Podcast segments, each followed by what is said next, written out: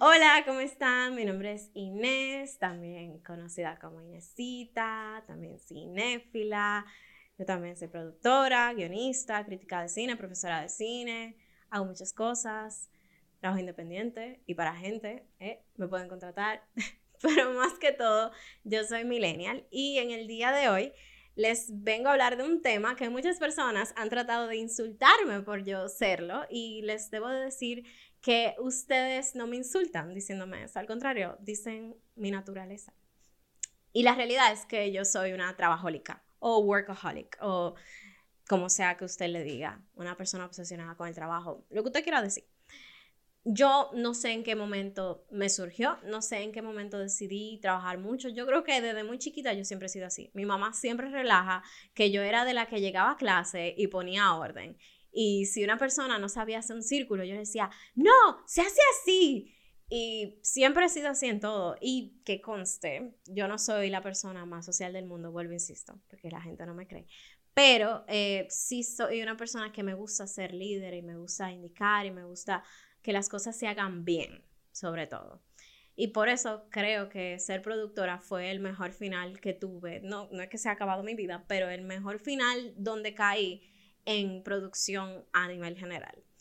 Entonces, para entender workaholic o ser trabajólico es entender que es una persona que trabaja mucho, que por lo general está muy ocupado trabajando y que si tiene tiempo libre a lo mejor lo va a hacer haciendo cosas que no tienen que ver con personas porque a lo mejor ocupó todo su tiempo trabajando con gente y no querrá ver gente.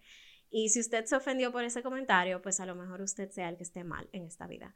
Pero ser trabajólico no tiene nada de malo y por eso hoy decidí invitar a alguien que es tan trabajólico o quizás un poquito más que yo, porque es una persona que yo he visto cómo ha evolucionado, he visto su trabajo, estudié con él, por lo menos por una temporada de nuestra vida universitaria estuvimos juntos. Y bueno, esta persona es ahora director de fotografía, hace fotografía para comerciales, videos musicales, institucionales, eh, ha trabajado en películas, tanto ficción como en documentales. Es una persona, es un ser humano, no persona, es un ser humano inigualable que tú le dices, vamos a hacer esto. Y carajo, Tommy te dice, vamos a hacerlo. Entonces, les presento a Tomás Casals.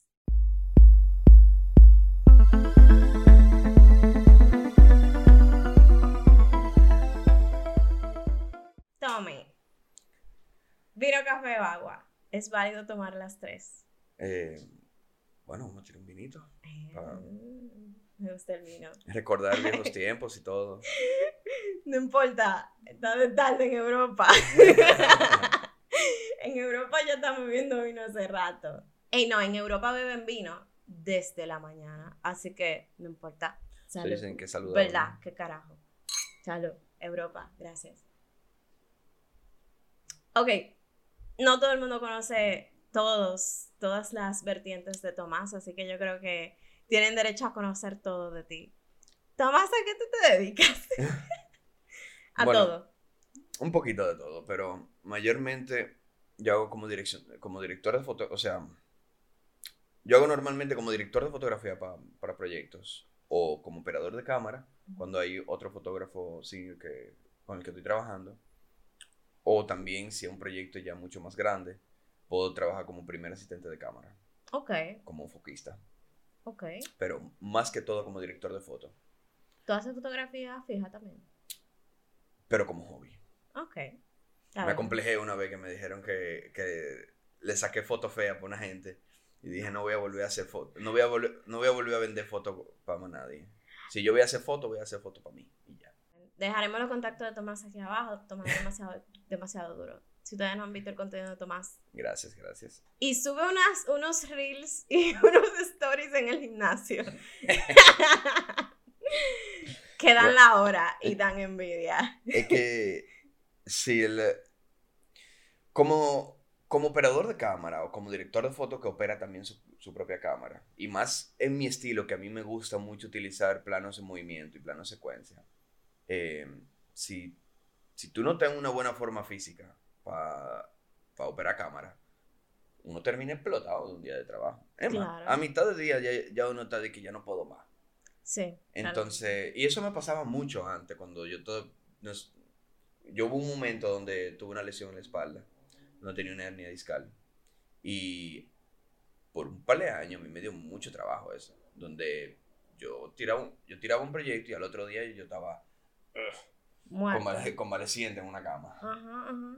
Pero hasta que comencé a volver a hacer ejercicio y volver a ponerme como en forma, ya entonces ahí fue que ya yo eh, puedo fácilmente tirar 3, 4 días consecutivos sin problema. Y seguimos, seguimos, seguimos. Sí, tres o cuatro días levantándose. Yo me recuerdo, uno de los últimos proyectos que yo hice fue así, corrido, varios días corridos grabando de 6 de la mañana hasta que acabemos. Hasta que acabemos. Y un día, como yo era producción, bueno, acabamos, tuve que recoger, acabamos de que relativamente temprano, a las 10 de la noche. Y yo salí de ahí a las 3 de la mañana y a las 6 de la mañana yo tenía que coger una guagua para La Vega, para quedarme en La Vega tres días grabando unos videos de contenido, para volver para acá a dar clase. Pa, yo, yo llegué el, el, sábado de esa semana y yo estaba que yo no sé cómo yo estoy viva. Pero yo me imagino que a ti te pasa cada rato, porque lo tuyo todavía es más intenso. Lo mío en producción, yo descanso, me siento, miro, pero eh, cámara es diferente. La verdad es que es, puede ser duro, sobre todo porque Em, por lo menos así me ha pasado en mi experiencia. Pero eh, el director de foto, o sea, puede estar todo el mundo cansado en un set. ya podemos tener 20 horas de rodaje arriba. Y puede estar todo el mundo ya que no da más. Pero, tal que, pero el, director de foto, o el fotógrafo en general, es el último que puede cansarse. El último que puede decir de que tirar la toalla. Porque digamos que estamos tirando un proyecto juntos, ya tenemos 20 horas. Producción está tirada en una esquina. ya arte también tirada en una esquina porque ya se, ya se, se hizo todo lo que tenía que hacer. Gripería está por su lado. Está todo el mundo por su lado. Nada más están sobreviviendo sonido, el director de fotografía y el director. Y puede estar, y puede estar el director y el, y el sonidista explotado, pero todavía se graba porque yo tengo la cámara en la mano. Si yo digo que ya no puedo más, ¿quién va a coger la cámara? Y yo me imagino que tú Entonces, no ya ahí, ahí mimito es que se, ahí mimito que se para la producción, ¿no? Y que eh, si estamos tirando un plano de secuencia, ¿quién? tú puedes intentarlo, pero no es tan fácil. No, no, no. Entonces, me ha pasado en muchas producciones donde yo, donde tuve que, ya van 18 horas de rodaje y está todo el mundo así apagado. Y yo estoy, jode, jode, jode, y brinca, y, y canta. Pero no solamente, por dentro yo puedo estar explotado, pero es que yo estoy sacando, como exprimiendo ese último chin de energía para que la, la, producción no se caiga. Porque si yo también me exploto, y ahí entonces ahí se perdió todo. Claro. ahí, sí que vamos a perder tiempo, ahí sí que los últimos planos van a quedar mal o lo que sea. Y al fin y al cabo eso se va a reflejar también en mi trabajo. Pregunta random. ¿Tú bebes energizante en los rosajes? Bebía. Pero ya, no, pero ya no. De hecho, ah. yo ni siquiera tomo café regularmente. ok, pero es, algo, es algo, una curiosidad. Sí, yo, yo casi nunca tomo café. O sea, a veces lo tomo por, por gusto, pero no. No porque me. Tú, no, tú sobrevives un día. Tú sobrevives yo, sin, café. sin energizante ni sin café. mira, te admiro porque yo ahí sí que no entro. Si no hay café, yo no he funcionado hasta que, no, huele el café. ah, yo me imagino que más de una persona, incluyendo tu familia, te ha llamado trabajólico o workaholic? Me han, o sea, de la, de la manera en la que yo lo he definido, porque yo soy una, yo soy una persona, aunque quizá mucha gente no lo ve así, porque yo tiendo a ser también social, yo tengo una personalidad introvertida. Y a, mí me pesa, eh, o sea, a mí, a mí, me gusta tener tiempo solo, quedarme solo en mi casa, de que para jugar, para tener la computadora, para, para estar acostado patas arriba. A mí me gusta estar solo.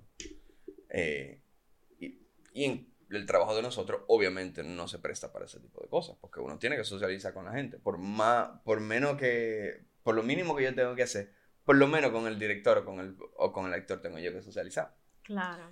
Entonces, eh, de esa manera, puede que no se refleje, pero yo no le pongo stop a la hora de que yo estoy rodando, como yo te estaba diciendo ahora. O sea, si hay que rodar 24 horas, vamos a rodar 24 horas. Y tú me vas a ver las últimas dos horas rodando hasta que yo no, hasta que no se tire el último plano, yo estoy con la energía al 100%.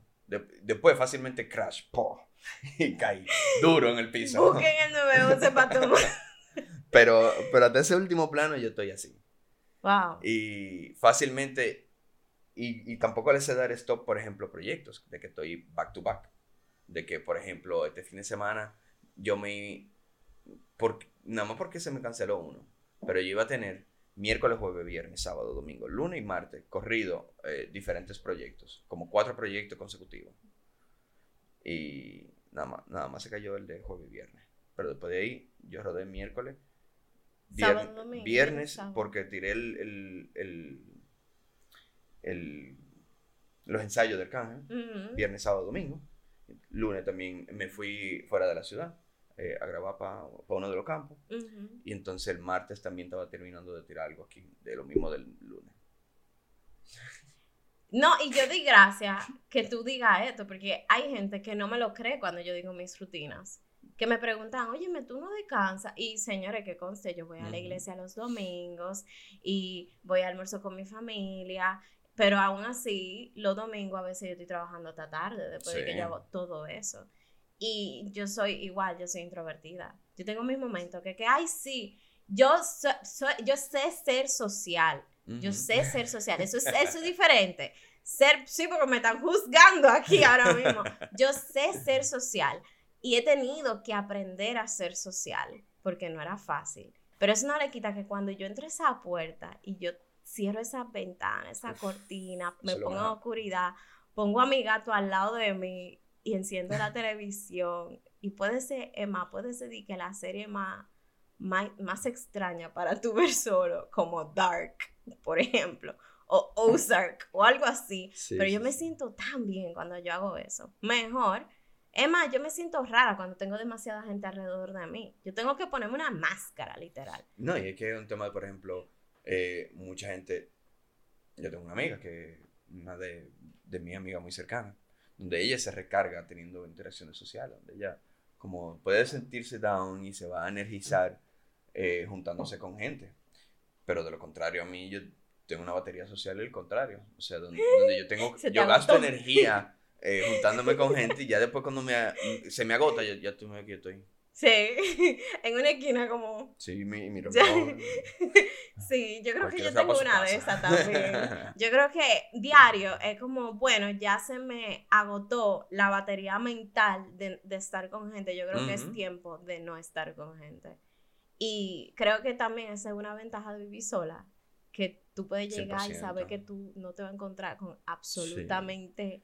Nadie. Ya dije mi, mi, última palabra del día. ya, de, ya de aquí en adelante ya mi boca no abre. no, y entonces yo tengo un gato y yo a mi gato le hablo como si fuese un ser que pensante. Pero yo sé que él no me va a responder, así que yo no voy a discutir con nadie tampoco. por lo menos. Entonces, cuando si alguien, ya esta palabra trabajólico, volviendo a la palabra, cuando alguien te lo dice, ¿qué significa para ti ser trabajólico? Bueno, es en, esa vista en que no, sabes, no saber ponerle un stop a, la parte del trabajo, que a mí me pasa mayormente, por no decir exclusivamente, pero mayormente a mí me pasa en el set. O sea, yo llego al set y yo estoy en mis aguas. Yo, ahí yo voy a, yo no, yo no tengo que, yo no tengo por qué parar para nada. Claro. Yo voy a grabar y voy, vamos a grabar un mes, vamos a grabar un año, y si tú quieres. Claro. Eso no es nada. Seguido. Claro. Para cuando a mí me dicen trabajólica, yo, eso no es un insulto para mí. quisiera gente decirse trabajólica. ¿Tú sabes cuánta gente vaga hay en este mundo? Que tú le das la oportunidad de trabajar y te lo arruinan en cinco segundos. Hay personas en este país que saben que nunca van a tener trabajo conmigo porque me la arruinaron en cinco segundos en un rodaje. Tomás no lo ha dicho. Yo lo vendí al principio, lo de los reels en, sus, en su Instagram. Pero Tomás va al gimnasio con el maravilloso corto tiempo que tiene después de trabajar y le da esas pesas. Y a darle duro. Y le da duro. Y entonces, antes de comenzar a grabar, me estaba diciendo que él no va a que como, como uno que va a, que ejercitarse para no sentirse culpable del patelito de pollo que se comió en la mañana. Él no, él va hasta que se siente explotado. Entonces, no solo tú te explotas en el set, porque tú llegaste al límite. Tú después sales de ahí y dices, voy para el gimnasio. Digo, no sé si será así. Vamos, vamos a ver, vamos a ver ahora que tú me cuentes un día a día tuyo. Pero digamos un día a día con rodaje y que tú, y que tú tengas que ir al gimnasio. Y de paso, tomas práctica kendo. Kendo. Yo, yo entré a la, al equipo nacional de kendo eh, a finales del año, del año pasado. Mm. Y pues yo hice el compromiso de estar en el equipo, porque al fin y al cabo, un, aparte de que algo porque me gusta, también es un tema de un compromiso de entrar a un equipo nacional. Eh, porque primero se te hacen hay gastos que nosotros hacemos para, para el equipo. ya, para el, ya para el torneo que tenemos internacional este año, nosotros tenemos pago los vuelos, tenemos pago lo, la, la, estadía, tenemos alquilado una, una van que nos va a llevar para para los venues y, back and forth. O sea, un contrato que ustedes tienen. Sí, sí, no, full. Nosotros firmamos un contrato al principio para poder asegurar ese tipo de cosas. Y, de, y si tú no cumples ciertos requisitos, entonces tú te quedas fuera. Y te cierto de demandan. Si ¿Eh? mm. ¿Te quitan dinero? No exactamente. Puede que, o sea, no exactamente, porque aunque la inversión está, no es, no es tan alta. Ya pero sí es un tema de, un compromiso real de que si tú no lo cumples, estás fuera del equipo. Y al fin y al cabo, aunque, aunque es duro, pero a uno le gusta. Uno por algo se metió. Sí, ese es otro tema de, del trabajólico. Que Si a ti no te gusta lo que tú estás haciendo... Imagínate que con, que con todo lo, con lo que yo te estuve contando, de que yo me meto en rodaje back to back, de que el tiempo es reducido, aún así yo practico kendo por lo menos de 3 a 4 veces a la semana. Y yo voy al gimnasio por lo menos 3 a, 4 veces a la semana. A lo mejor hay gente que ni entiende lo que es kendo. Explícale. Okay. Kendo, o en español esgrima japonés, es eh, un arte marcial derivada de, de la espada japonesa, de la katana. Entonces, eh, es muy similar al esgrima en el sentido de donde es por punto que uno pelea, no por, no por golpes per se o por a ver quién hace su misión primero, no, es por punto. Y esos puntos son en ciertos lugares. Pero el entrenamiento es duro porque es muy físico. Porque tú tienes que estar en una muy buena forma física para tú aguantar el peso de la armadura que tú tienes puesta, la, la ropa que también de por sí es pesada y pelear de 5 a 7 minutos en una pelea consecutiva. Y no es solamente 5 o 7 minutos, si tú te en práctica y te dan, bueno, tú te en práctica y te dan mi punto. Pero nosotros no nos podemos dejar golpear. O sea, que son 5 o 7 minutos esquivando. Esquivando y golpeando. Porque si me dan y me hacen punto, entonces, ¿qué, qué clase de, de, equipo nacional es que estamos haciendo? Nosotros estamos entrenando para de verdad. Entonces, de verdad, cada vez que yo me paro a pelear con alguien, yo tengo que desbaratarlo por, por regla del equipo. Porque aunque yo voy a llevarlo suave si es, si es principiante, pero se tiene que notar que hay una diferencia entre una gente que está a mi nivel y una gente que está comenzando, una gente que practica y no está en el equipo. Ok, entonces, ¿cómo es tu día a día que incluya rodaje, gimnasio, kendo y quizás un poquito de vida social? Bueno, Sí, el, el, sobre todo el quizás de la vida social. Quizás, ese, es más quizás que todo.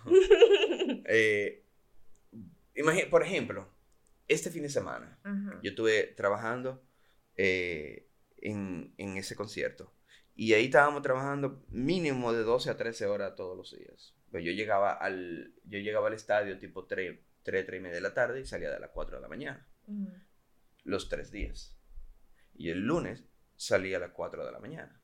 Para el, ese mismo lunes, a las 7 y media, ya yo tenía, yo me iba con un chofer por lo menos, no iba manejando. Gracias. Pero me iba para el interior, para Provincia de Duarte, a un campito de Provincia de Duarte a grabar unas entrevistas sobre una, una temática social. ¿Tú tenías que estar a las 7 en Duarte? no, yo, yo, salía de aquí a las 7. Ah, ok, ok. O sea, yo dormí como dos horas, dos horas y media Ujú. para cambiarme huyendo y arrancar para la oficina. Ujú. Y de ahí arrancamos para allá. Y después cuando llegamos aquí a las 8 de la noche, ten en cuenta que yo he dormido dos horas después de 12 horas de rodaje y después de 7 a de 7, casi 12 horas más entre el viaje y la grabación allá. Y yo ese día fui al gimnasio, dos horas. Dos horas. Después, de- yo llegué a mi casa a las 8 y a las 8 y media yo estaba de camino al, al gimnasio hasta las 11, 10 y media, 11. Pero ese día tú no practicaste. Yo no Kendo. pude practicar kendo porque mi práctica de kendo son a las 7. Ok. Entonces no llegué a tiempo. Y para no dejar de hacer algo, entonces fui al gimnasio. Para no Porque los días que no voy al kendo, voy al gimnasio. Para no dejar de hacer algo, como que no habías Como hecho no nada en el día entero. Sí, sí, como que estaba de vago, Sí, así, como que no, yo tenía los pies para arriba, o sea, no, o sea, pasaste de cargar una cámara, que las cámaras de cine, bueno, las cámaras audiovisuales pesan, porque no es la cámara solamente, todo el cuerpo de la cámara, el cage de la cámara, el lente de la cámara, y si tiene más No, y, cosas la y, cámara. y puedes decir, ah, bueno, tú la levantas y tú dices, sí, pesa un chin. Pero tú tienes que dejarla estable. Si tú la estás agarrando en la mano, tienes que dejarla estable. Porque si te vibra, ¿cuál es el punto? No está grabando nada. O sea, no sirve el material. Tienes que dejarla de manera. Tienes que ser suficientemente fuerte para tú agarrarla, Ángel, y Eso tirar te iba a estable. preguntar, si tú Ah, estabas yo tiré el- Ángel el fin de semana entero. Y el lunes inclusive. Entonces tú pasas, digamos, en un día de ponerte el armamento, porque él hace Steadicam también. Sí. Cuando, no para todo el mundo, por cierto, porque ya, Cuando... ya- cuando son casos muy especiales, Sí. vamos a decir. Pasas de ponerte el Steadicam a ponerte el traje de Kendo, a ponerte a levantar pesa. A ti te encanta la fuerza física. y es el, el- la semana que viene hago mi certificación de buceo. Para entonces eh, después avanzar para hacer la- el buceo técnico y poder operar cámara a nivel profesional eh, bajo el agua. O sea, sí, o sea, uno nunca puede dejar de aprender. yo, yo no sé por qué me estoy riendo de ti cuando yo hago cosas peores. Yo le estaba diciendo en estos días a alguien que me estaba diciendo, ay, sí, yo me quiero apuntar a hacer un cursito. Ay, yo, ay, sí, yo me quiero meter un doctorado. Doctor, un doctorado. ¿Con qué tiempo tú vas a hacer? Y yo, no, eso, muchacho, eso no es nada. Yo sé que es mucho trabajo, pero como a mí me gustan los retos, yo quiero hacer un doctorado. No Sí. estoy, yo estoy asumiendo el reto. ¿Tú crees que tú naciste con ese deseo de quiero trabajar, quiero trabajar, quiero trabajar? ¿O eso también, eso viene por el mundo en el que tú te has envuelto, de que a ti te apasiona demasiado lo que tú haces? Yo creo que es más la segunda. Ok. Porque, o sea, sí yo tuve, yo tuve traits en mi vida donde lo que pasa es que yo a lo que me gusta yo le dedicaba el 100%. Entonces, bien. por ende, muchas de las cosas que a mí me gustaban yo fui autodidacta. Por ejemplo, yo lo que pasa es que también soy competitivo. Yo soy competitivo conmigo mismo y competitivo con otras personas. Por ejemplo, cuando yo estaba en primaria, yo era uno de mis mejores amigos eh, y yo éramos competitivos sobre quién sacaba la nota más alta. Y nosotros vivíamos en esa. Yo, un punto que nosotros no- nos pusimos de una manera en el que eh, primero, primero lo saqué yo y después lo sacó él, las notas más altas de la provincia. Incluso no, nosotros fuimos al palacio por reconocimiento y vaina. Bueno, nosotros de chiquito, tú sabes. Señor. Pero, ¿Quién lo diría? ¿quién lo diría, verdad? Tomás, el Yo, que se que desaparecía a cuatrimestres ¿De qué estudiante meritorio? y de repente volvía y decía, no, que yo estaba en una producción. Dos Ah, porque- cuatrimestres después. Porque eso, eso sí. eh, eso fue, esa fue mi vivencia en la universidad. Yo simplemente, a mí me entraba una, una producción y primero lo que me iban a pagar en la producción era más de lo que yo pagaba por la materia que yo iba a retirar. Wow, ok. Y segundo, la balance. experiencia que yo adquiría yéndome a una producción era, era mayor a Claro. la experiencia que yo iba a durar en cuatro meses. Claro. Entonces, muchas veces me llega una película, tres, cuatro semanas, ya yo sé que si me voy para la película, seguro estoy en FN en, la- en las Sí, materias. sí, no Entonces, forma. yo simplemente, ah, me, firmé el contrato, inmediatamente iba al departamento y retiraba la- toda la El materia. cuatrimestre completo. Bueno, Y nada, me miraban como que, de Tomás, nuevo, en serio. Diandre. Rachel, Rachel, Rachel. Ay, Rachel, es una, es una santa. Yo creo que eso, sí, es una decisión muy personal. Yo no me meto en eso Eh, yo he tenido estudiantes que me han dicho, profe, voy a retirar porque me llegó este proyecto, dale para allá. O a veces me escriben y me dicen, profe, mire, yo estoy en este proyecto, no hay ningún problema. Y yo sí le, antes, antes yo le decía, bueno, simplemente tú sabes que esta es tu responsabilidad, yo no puedo regalarte la nota, pero suelta en tu proyecto. Ahora no, ahora sí le digo, bueno, sí, qué bueno, pero tú tienes que retirar, no hay forma, no hay forma. Em, yo nunca tuve esa experiencia en la universidad, pero sí tuve muchas cosas a la vez. Y no miento que, que sí tuve una vida muy caótica en la universidad, de que yo no sé lo que era vida social en la universidad. Eso de que la gente, que, ah, que me pasé el fin de semana completo yendo a, qué sé yo, a cabaret o lo que sea. Mm. Yo no sé lo que es eso. Y no lo envidio, honestamente. A mí me gusta saber de que yo tengo créditos acumulados durante la universidad y que me gradué a tiempo. Así que sí se puede. Ah, no, yo. Elige los proyectos solamente. Yo. Yo no puedo decir lo mismo. en el tiempo en el que yo duré en la universidad, desde que yo comencé hasta que me gradué, porque no todo el tiempo estuve en la universidad, que conste, no es que yo duré todo ese tiempo en la, en la universidad constantemente, porque yo me iba. No. Y, vivo, y volvía, y volvía. Sí. Pero en ese tiempo, una gente que coge dos carreras back to back, lo hubiera, se hubiese graduado dos veces. Claro. Pues yo duré... sí. Yo duré ocho años. Sí. Para graduarme. Toma cero de esos ocho años, yo fácilmente me fui tres. Entre, me fui un cuatrimestre aquí, me fui un cuatrimestre allí. Tú sabes que como hay alguna materia también. A Estados Unidos que son también. me fui a Cuba. Ah, sí, sí. Me fui a estudiar a Cuba, entonces también retiré, me, no entré ese cuatrimestre, cuatrimestre y medio que no, que no tuve. Claro. Y, y bueno, es, como tú sabes que en, la universidad también hay materias que una te abre la otra, te abre la otra, te abre la otra. Te abre sí, la otra. retrasaste un proceso claro, si yo me faltaba una para cogerla para el año que viene, porque no había quórum para cogerla de nuevo, porque nosotros éramos de la, de la sí. último pensum antes de que lo cambiaran. En ese momento, en ese momento. Entonces, ese, era, ese fue un tema. Ya al final yo tuve que decir, en los últimos dos años fue de que, ok, ya nosotros somos el último grupito que estamos juntos, que nos graduamos todos juntos y podemos abrir las materias. Tenemos que, tenemos, que terminarlo juntos nosotros a como de lugar. ¿Quiénes son esos? Eso fue con eh, Rodrigo, eh, Carlos, nosotros tres estábamos juntos en todas las materias. Carlos y Noah. No. Eh, Carlos y Noah. No, Carlos y Noah. Bueno, sí, Carlos y Noah estuvo en varios, en varios conmigo, sí. sí, porque ese era otro que vivía en proyectos, ese no salía de uno. No, y que, pero nosotros tres durábamos todo el, o sea, fue un, fue un trayecto. Los últimos dos años nosotros estábamos por lo menos en dos clases juntos, porque eran todas back to back. Y abríamos, y, y, estaba terminando el, cuatrimestre y ya estábamos todito pasando la hoja para firmar, para abrir la próxima para abrir la próxima materia. Señores, y así se quejan de lo de ahora, pero antes era más complicado realmente. Porque ahora ustedes tienen el mismo pensum, no hay, realmente no existe ya producción audiovisual, no hay nadie que esté cogiendo producción audiovisual pero antes era comunicación social normal y mención producción audiovisual, mención eh, corporativa. Entonces, no, y habían psicópatas, y lo voy a decir así públicamente, que cogían las dos menciones al mismo tiempo. Sí, que, que para ¿Cuál es la necesidad?